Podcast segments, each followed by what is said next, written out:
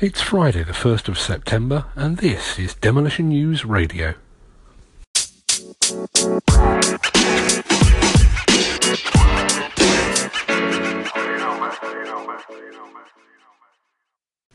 In this episode, how HS2 rescued the construction industry, but for how long, and the keyboard warrior who thinks it's wrong for me to write about demolition. This show is brought to you by Hydroquip, the UK's largest independent provider of on site hose repairs. Call 0845 812 0212 for the 24 7 national call out service. Or download the Hydroquip Job Manager app for iOS and Android devices from the App Store.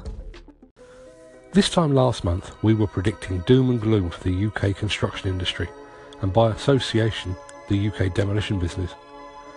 The number of new contract awards recorded during July 2017 was at a post-recession low. The value of those contracts had fallen to a level not seen since the very depths of, of the recession. Everything looked bleak. And then the first tranche of HS2 contracts was let, and in an instant the industry went from a potential bust to an overnight boom.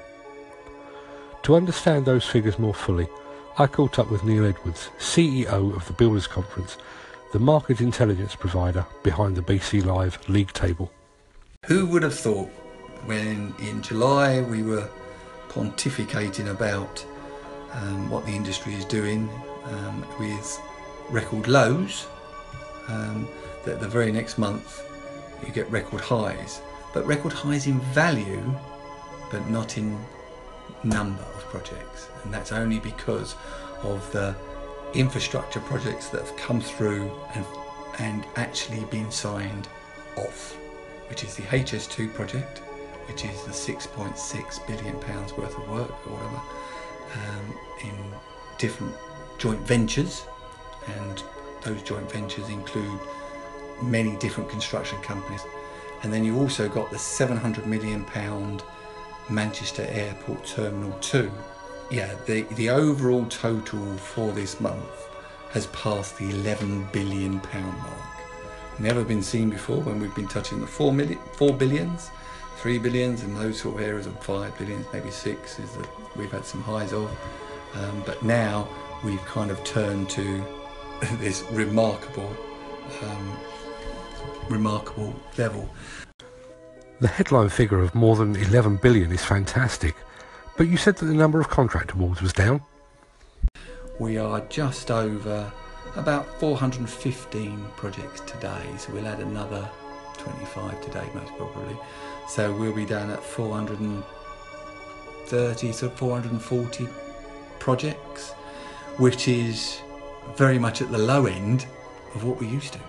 Okay, last month was 348, but previously to that was 600, 600, high 400, 600, 560. So are the figures or the value hiding something else that's in there? And that's what I think the deeper question is, is what is really going on with the market?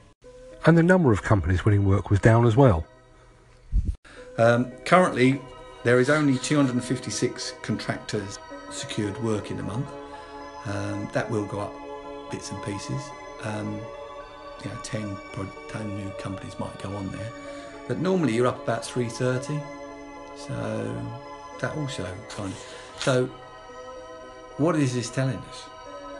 I don't think you can take this month to tell us anything. So what does that mean for the regions? Regional wise, well, yeah, Greater London's got 2.6 billion. Uh, some of that is included in the HS2 because we try to do little bits and pieces when it says like Euston Tunnel and things like that is put Sure. into it. Oxfordshire's got quite a lot because that's obviously where a lot of the HS2 is route, go- uh, on the route. Um, West Midlands, mm, that's where HS2 is finishing, so that's got quite a bit involved in it. Northwest is over a billion because of the 700 million for the airport. And finally, Scotland's uh, the next one up there, which is 215 million. But what's going to happen next month? That's the big question. And now, a word from our sponsor.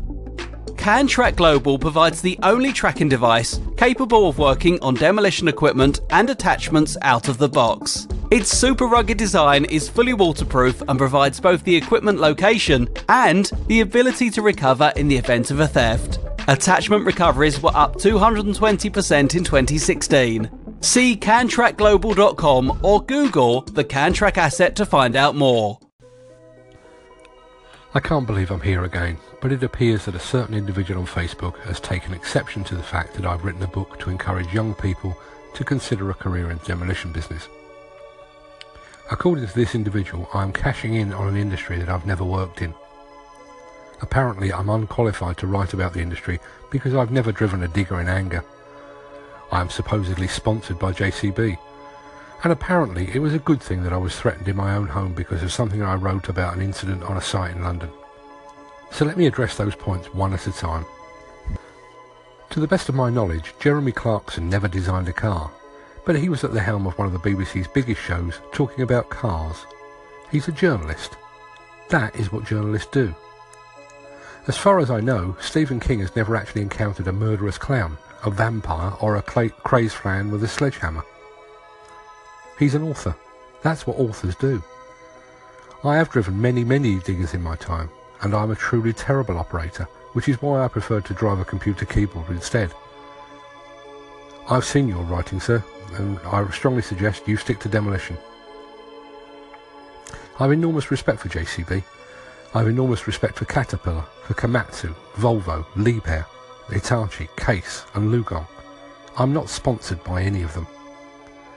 As for the comments about me being threatened in my own home, well, sadly, considering this to be acceptable, merely marks you as bad as the two men that turned up on my doorstep.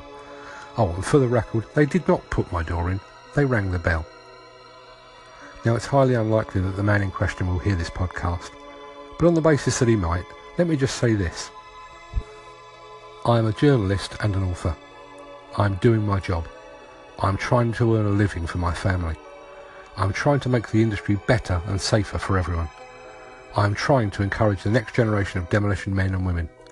I will not be put off by a foul-mouthed keyboard warrior.